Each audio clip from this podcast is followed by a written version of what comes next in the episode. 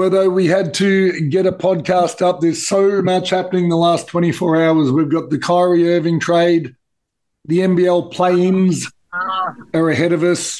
Uh, let's start with the NBA today. Kyrie Irving, your immediate reaction. My immediate reaction is this is really good for Josh Green. I know there's been a lot of hatred of why it's not, but I felt like Finney Smith is uh, being somewhat played in the same way that what Josh Green has been. He was the only other real defender that Dallas had on the perimeter, and I guess this is a something that they've so, uh, seen that Josh Green has matured so much this season that they're going to give him more responsibility with it. Uh, with Reggie Bullock struggling to shoot, um, Tim Hardaway being okay, adding Kyrie is obviously their second uh, scorer next to Luka is what Luka had been crying out for. But I actually think this works really well in the favor of Josh as well. Now, on the flip side, I think Brooklyn absolutely won in this trade. The Absolutely. piece, the pieces that they got, the draft picks that they got. Um, my only hesitation is I've never been a fan of Spencer Dinwiddie. Since he was I at think- the, since he was at the Brooklyn Nets last time, ironically. Well, we saw it at Washington. Then we went to Dallas. Um, he's another really selfish player, in my opinion. Um, I'm not a big fan of his. Uh, so it'll be interesting to see how that works into the, the Brooklyn rotation. But good for Brooklyn for taking parts that would work for him now, not caving into what the Lakers were going to give up at the end of the day. So, so let's break it down here. So Dallas get Kyrie Irving and Markieff Morris, both on expiring contracts. So they've essentially gone and rented two players for five months where they get a look and a see, and they'll make their mind up as to whether primarily they offer Kyrie Irving his maximum extension at the end of this season, which they didn't do uh, leading up to the trade. And it's what Kyrie Irving was expecting or hoping. But let's be honest, I don't think there'd be an NBA team desperate enough to offer Kyrie Irving a guaranteed maximum extension at the moment, maybe outside of the Lakers. Uh, what what the Brooklyn Nets have gone and picked up is Spencer Dinwiddie on this season and next year at his 20 million a year, but they've got Dorian Finney Smith for three more years. Quality, upstanding human being, defender, perfect role player to put put alongside Kevin Durant if they want to have any aspiration of keeping him. But yeah, and then the draft picks are 2029 first and second, a 2022, a 2027 second round pick. But let's talk about what this trade is. It's Kyrie Irving. And you know what I, I wrote this morning on Twitter? It's it, it's almost like, and I've got a daughter, so it hits a little bit close to home, but I, you know, it's almost like watching your daughter date the wrong guy. Um, and, and I wrote, you know, I'm just pulling this up right now. It's, uh, I, I laughed when I read that this morning, by the way. Yeah, so Ky- like- Kyrie Irving chuckle. going to the Mavs is like watching, like a father watching his daughter date the wrong guy. You hope she's happy, that he treats her okay, she learns from it, and it doesn't last long, and you certainly don't want to watch. So, I mean, I love the Mavericks, and they're probably because, well, I played there, but they've treated me so well. But I'm not sure, I'm pretty sure I dislike Kyrie as much. And I, I have no interest in watching the Dallas Mavericks right now. I, I, I, I don't want to put a game on. I don't want to. You know, I haven't bought his sneakers out of it. Like the only I wear size 18 shoes, and this is the emotional attachment I think a lot have to Kyrie, and it goes back to the time he was in Australia. But I wear size 18 shoes. They're really hard to get. For the last two years, the only shoe available to me has been Kyrie Irving shoe. I have not bought a pair of shoes in two and a half years. I, I just can't bring myself to wear his shoes. And look, the, the on court stuff, it's high risk. He's got a relationship with their, their general manager or CEO, Nico. Uh, you know, Jason Kidd and Kyrie Irving have a relationship that's positive together. And Jason Kidd, my understanding is that this was the, the, the pivoting point. The Kidd wanted this done. They went to Luka to sign off on it. He agreed. So we get two ball dominant players who can create their own shot. And if you think that, yeah, Luca's Luka's usage and the Mavs needed to find a way to reduce it. The way they're going to reduce it is they're going to stand Luka Doncic on a wing and watch Kyrie Irving play and alternate with standing Kyrie on a wing and watching Luka play. So it's not going to be attractive basketball. The Mavericks probably have a better chance of a run at a championship, although I don't think this puts them there. But geez, you know, I said I won't watch them. It's probably like saying you don't want to watch a train wreck, right? You're still going to tune in and have a look just to see if it crashes. Um, you're I think there has to be another you're, you're trade in place. Say again. I think I think there has to be another a secondary trade in place for this to happen. I think that they they would need to have if it was if I was in control, I'm probably moving on Christian Wood next. Well, I, I my, my sources are that they've wanted to move on Wood for a little while. So, but who do you bring in? You need a stretch four. Well, that's what Christian Wood is. Really, he's a stretch five. Well, they they they would want to bring in. Well, I'm not a big fan of Christian Wood either. Um, but if you're going to have two ball dominant um, ball handlers like Luka and like Kyrie, you want to be able to spread the floor really well. Um, hence why I think Josh Green's going to get more minutes as well, with Reggie Bullock not shooting at the rate that he they would be expecting him to. Um, but then you've got Maxi Kleber who can shoot. Um, Dwight Powell doesn't shoot. Christian Wood is just a liability. He, he's just a, a, all numbers, no substance sort of guy for me. Um, so I'd, I'd, be moving on Woods to to bring in someone. And funnily enough, and I thought about it just a few minutes before we hopped onto the podcast. I read that Kevin Love's now out of the rotation at Cleveland. Imagine having that sort of steady guy in the corner to knock down shots for you. That, that's a really interesting one. I think his salary is too big.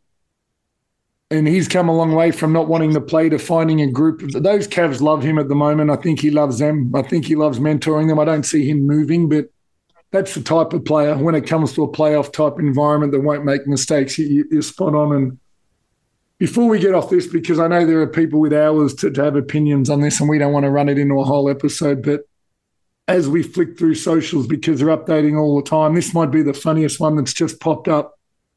With Kyrie Irving going to Dallas, at least we finally get to figure out who killed JFK. That's really funny. That's uh, that's good, Mike Lifts. That's uh, well done to you. That's that's fantastic. But um, hey, I want to make while we're on this, and and I still think Kyrie Irving's going to end up at the Lakers next year. I, I, think he'll play his five months out here. He'll play well to make sure he gets the contract, and he'll go and run back to LeBron James and have a swing at the Lakers. But you get guys as a collective bargaining agreement gets closer, like Ben Simmons did, like Jae Crowder's doing now. Kyrie Kyrie Irving demanding trades where the players own all the weight, all, all the power in decision making, and it, it doesn't sit well with me that you can sign a generational contract where your family's family for generations will be okay. And it gets a little bit hard or something upsets you and you're out. You choose to sit and not fulfill the most basic obligation of your contract, which is to play basketball that's going to change in the collective bargaining agreement. The owners are coming together behind the scenes so strong to make sure that if a player sits, they don't get paid. If a player wants to be traded and chooses doesn't to not perform at the best of their ability, they're in breach of contract. And I, I think the owners are right. They're going to dig their heels in and make sure we don't see a Jae Crowder, a Ben Simmons. We don't know what Kevin Durant will do yet. That's the elephant in the room right now. Well, what does he think of this trade? Will he demand will he demand to be traded as well? So as long as the players own all the leverage, hey, it's still the owners who have the financial risk here. The, expect the owners to dig their heels in when the CBA comes around and expect there to be a spotlight shone on decisions like these last two years as the reason that the players don't get paid, much, uh, paid as much or have as good a contractual conditions as what they currently do. I, I like that from the owners. I think it's long overdue as well, and we've definitely seen a pivot over the last five five to ten years with the players owning more more power than probably what they should at the end of the day. And um, you know, I, I, quite frankly, I, I, think it's laughable. I mean, even the whole Ben Simmons situation of him going out and then Philly just finding him. Um, and even Ben saying that I had mental health problems, but Philly still finding him at the end of the day. Like he didn't want to be there. Um, Jake Crowder doesn't want to be in Phoenix right now. Like you said, at the end of the day, it's laughable because they are getting generational wealth from it, yet they don't want to do the one thing that they're really good at, which is playing basketball. It's mind boggling to me. Well, while we're at it, I'm, I'm going to put my fan hat on before we get off the NBA and the trade deadline, we're six days away or five days away as, we, as we record this, yet we're two thirds of the way through the season. As, as a fan, it still doesn't quite sit right that a team that you support can com- look completely different next week to make a playoff run. You, you've developed opinions, emotional relationships with the players you're supporting, and all of a sudden they're gone. And in some instances, you're given almost an entire new look starting five to then go and support. I, I don't know. I, a, a, I, I just don't like the trade deadline being so late. I'd love to see it brought back to around Christmas time, you know, halfway through the season when most teams have played 41 games. So at the very least, the team that you choose for the second half of the season is a team you're going to roll into the playoffs with. I don't know. It's just too much too much change can happen too late into the season that for me it doesn't give a true indication it doesn't reward good good list management uh, when it comes to trying to win championships i agree i've always thought that it was way too late in the season um, don't know if christmas is the right time with people that, wanting to be around family that's but the only part but call it early january after the after yeah. the holiday period's done yeah, no, but I I've always been outspoken on the trade deadline, um, as far as wanting it to be earlier in the season.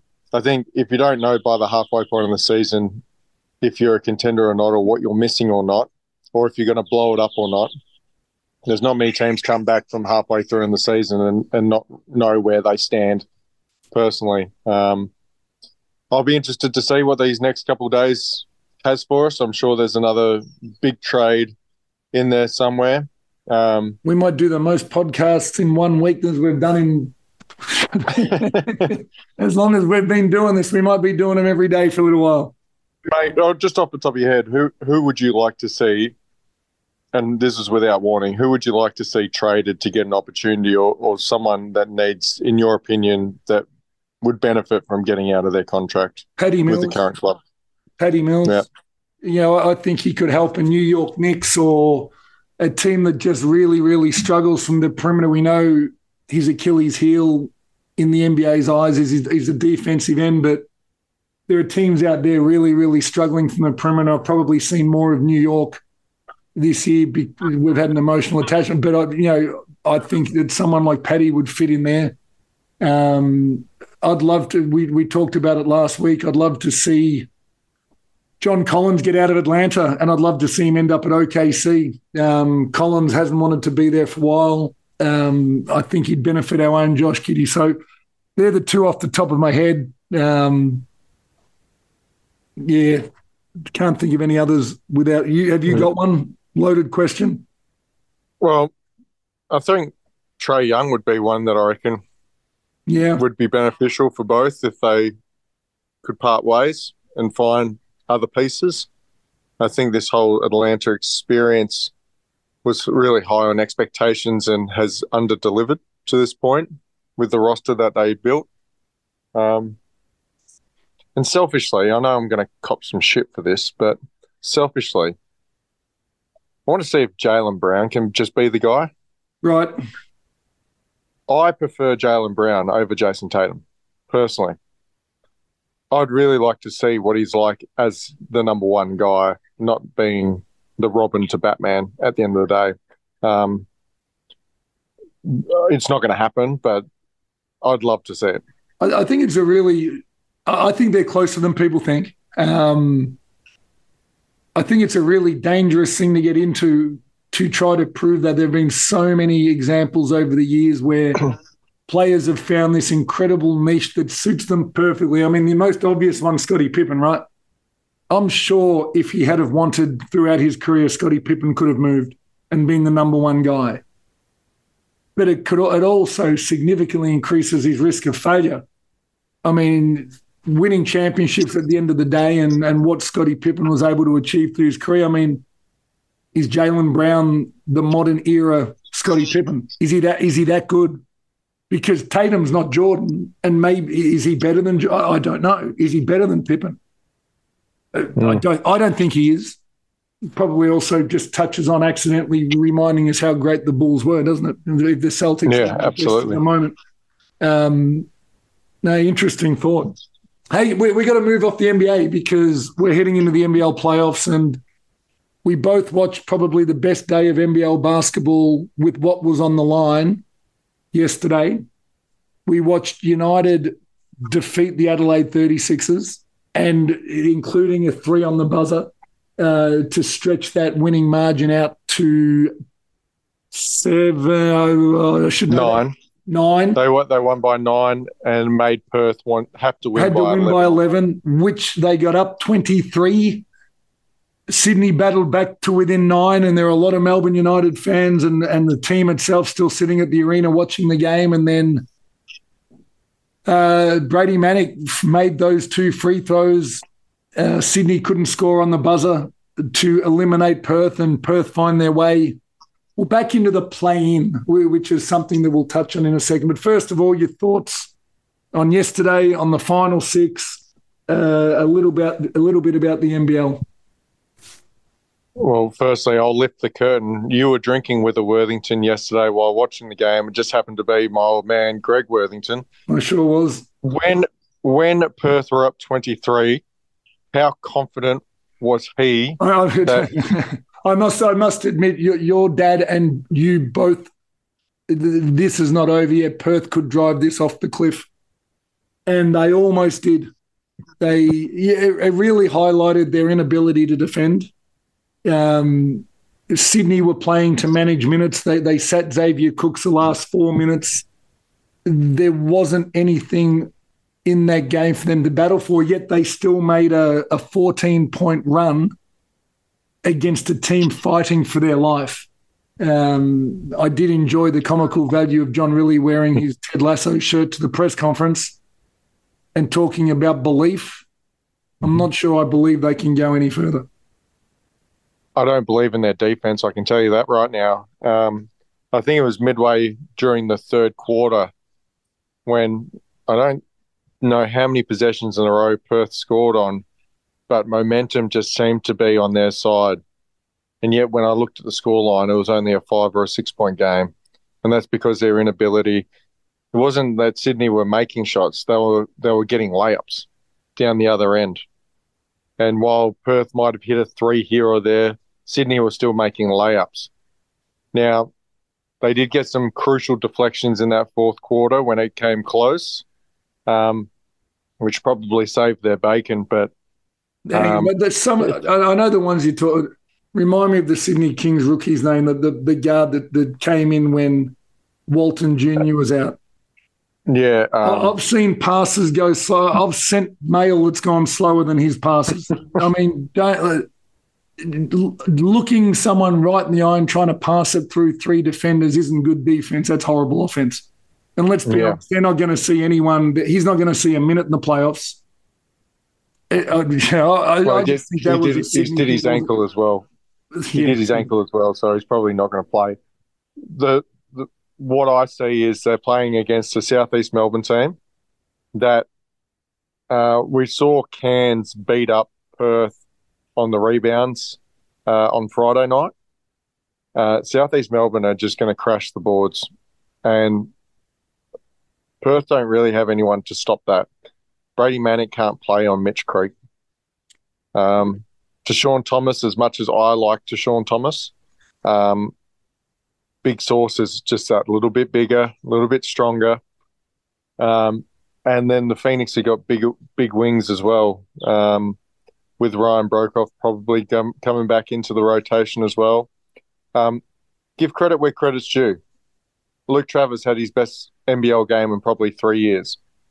He was fantastic. He was outstanding uh, making plays on both ends. He was a presence on the boards, um, making plays, knocking down his shots. Uh, he's a 40% three point shooter this season now on a 2.8 attempts a game. Credit to him Yeah. because that was always his Achilles heel. And, and you know what? It, it, it, you wouldn't want to depend on it, and it takes a long time. The, the one, and I think the reason he's a forty percent shooter is because everybody's just daring him to shoot. He's got a lot of time to look it up and line it up. But the the, the one thing I'll give Perth credit for, and their greatest t- uh, area for improvement from game to game, Bryce Cotton will never go one of nineteen again, but they they are going to be for as long as their playoff or their postseason run lasts. They're only going to go as well as what Bryce Cotton does. Yep. Which their which best really- can beat which anyone. could be really, really good. Yep, their best now- can beat anyone. Now, now, now just on that, uh, before we wrap, wrap that up, Melbourne United. Uh, a lot of t- there's been talk about Dean Vickerman. There's been, Dean Vickerman's fine. Dean Vickerman's a great coach. There were a lot of question marks over the roster this year. They they got it right. They were I think they won 11 of their last 14 games. Uh, missed half the season. Ariel Hukporti was out on the eve of the season. They've got a lot of excuses. I'd actually prefer to say they've got a number of reasons that they didn't make the playoffs. Uh, look for them to retool and get back. But was it a failure for Melbourne United? I'd say no. Uh, was it disappointing? Absolutely yes. There, always, there was always going to be one or two really good teams that didn't make the last six. Yeah. Um, they were they were scary down the stretch. They got it right with Shea back in the rotation as well. Marcus Lee had been a revelation. Ra- Rajon Tucker had showed us what he had talked about at the start of the season. He actually got to show us what he was all about in the back end of the season. Um, be interesting to see roster wise where they go from here. If that's the last of David Barlow, that as well, that's that's a terrible way to go out with the concussion protocols. Yeah. Um, for the better part of what two months now that he's been out for. Um, so I feel for DB. Um, I guess what this round highlighted, and something that was a bit taboo during the season, is playing out to the final possession. Yep. Um, how many points did Melbourne United dribble out at the end of the game? Like times Over the Melbourne course of United the season. over the course of the season, or Perth?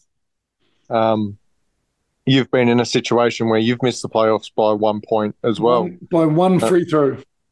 by one free throw.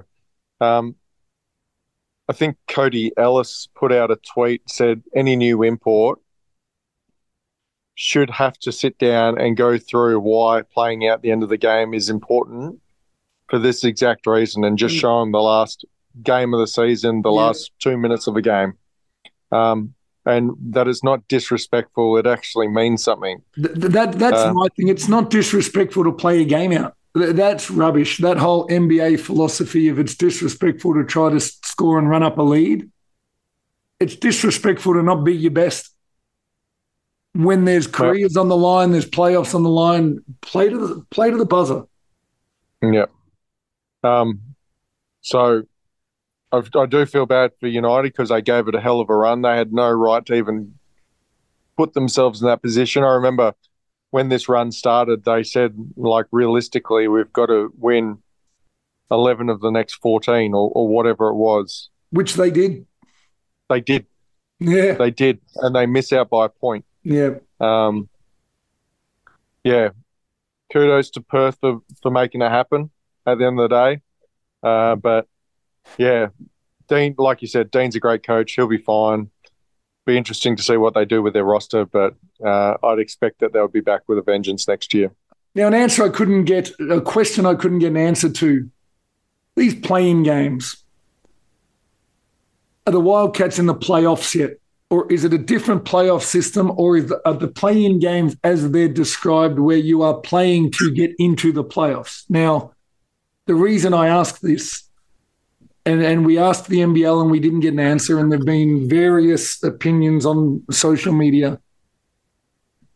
But these two games on Thursday night, the team that wins, does it count? It can't count towards your regular season record. Does it count yeah. to your playoff record?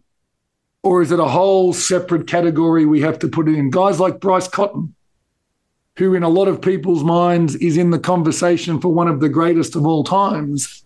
And a big part of that are your performances in playoff basketball. Do these games count? If Bryce Cotton has a triple double against the Phoenix, do they just throw that game in the bin? Or what do they do with it? He'll be the greatest play in performance of all time. But, um, but as it sits right, they need as it sits right now, the statistics don't go anywhere. And it's kind of like the NBA are almost the same, where they don't keep track of statistics in playoffs for a lot of the. Yeah, it's. I don't know. I just, I just think they need one more layer of understanding. Just call them the playoffs. It's a six-team final series. Anything postseason has to be playoffs. Can we just leave it at that? If, yeah, if in my opinion, it's a playoff game at the end of the day. Like if you've made it the six to play in to get into a uh, a quarter final, then it's a playoff game. Like you said, the regular season is now done, so it's not a regular season game. I think trying to add a layer of complexity to what it is isn't the answer. It's just a playoff game. So, in my opinion, Perth have made the playoffs. Uh, and I'll take you back uh, to when there was ten teams and there was eight teams that made the playoffs. Perth was, I think, finished eighth one year, and that was still part of their record. It's a playoff.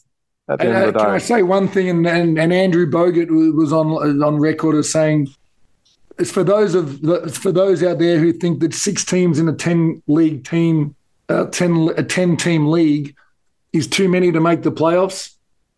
Uh, everything you needed to know was yesterday. The the suspense, the the pressure, the the, the different outcomes that could have come on every single shot down the stretch in both games. I think the NBL got this one right with, with putting the six teams in. How they describe it's a whole different thing, but that was as good an ending to an NBL regular season as I've seen in a lot of years. I think the last couple of years we've seen really good endings. This just added another layer of with the points difference and and what needed to happen. Sydney having a chance of knocking down a three through DJ, which I thought was down when he shot it. I thought, here we go. Yep. It's going to happen.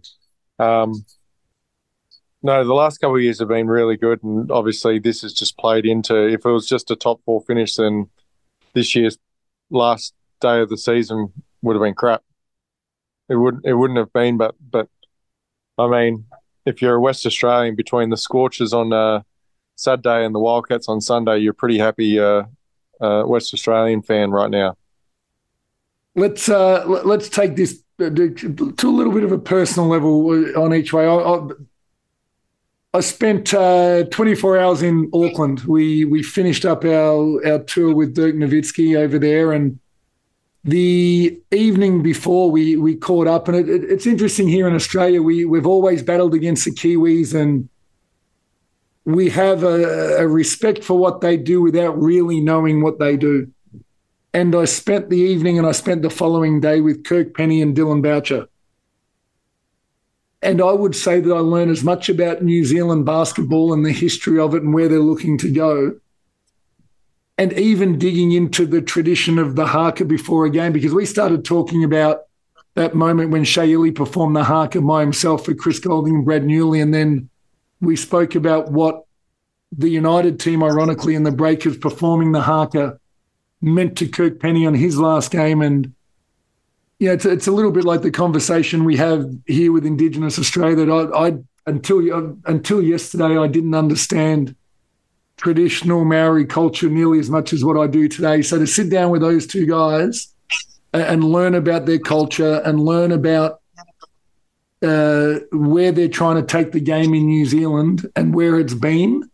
You know, we think we've got battles here in Australia. They've got bigger battles being a smaller brother to us they're doing some really, really great things. And, you know, since I've shifted across to doing what I'm doing with these events, I can't wait to get back and learn more and share more and spend more time with those two guys, but, you know, integrate into New Zealand basketball a little bit more. But I felt I needed to share what a, what a great experience it was going over to New Zealand and learning more about what they're doing uh, without any bias whatsoever we've both been fortunate enough to stand across from the Tall Blacks doing hakas. Uh, my very first game in New Zealand, and um, funnily enough, we FaceTime and Dillon Bouch was there, and he brought up the photo of Dillon going nose to nose with me uh, doing the haka. Is um, one of the coolest things that's ever happened to me in the basketball realm. Uh, as a kid, uh, watching the Wallabies and all that, you always saw the haka and how intimidating it was and how intense they are. Uh, tall ferns, when you see them, Shea uh, Mika Vukona, All Blacks, um, uh, Lindsay Lindsay Tait, when Dillon Boucher, when they were doing the haka, like there was so much passion oozing from it, and um, having it was the ultimate sign of respect to in my eyes, um, when they start marching towards you and uh, holding your brother around the shoulders, not budging, not smiling, not saying, "Look, look what they're trying to do." Like that was uh, the ultimate respect at the end of the day from both sides. I think, and uh, very cool that we've both been in that position. Mate, we may speak again in the next day or two. If Something big happens in the NBA. Otherwise, Let's record the next one of these when we get to the final four in the NBL. Enjoy it over there, mate. We'll chat to you soon. No, see you, mate. Bye.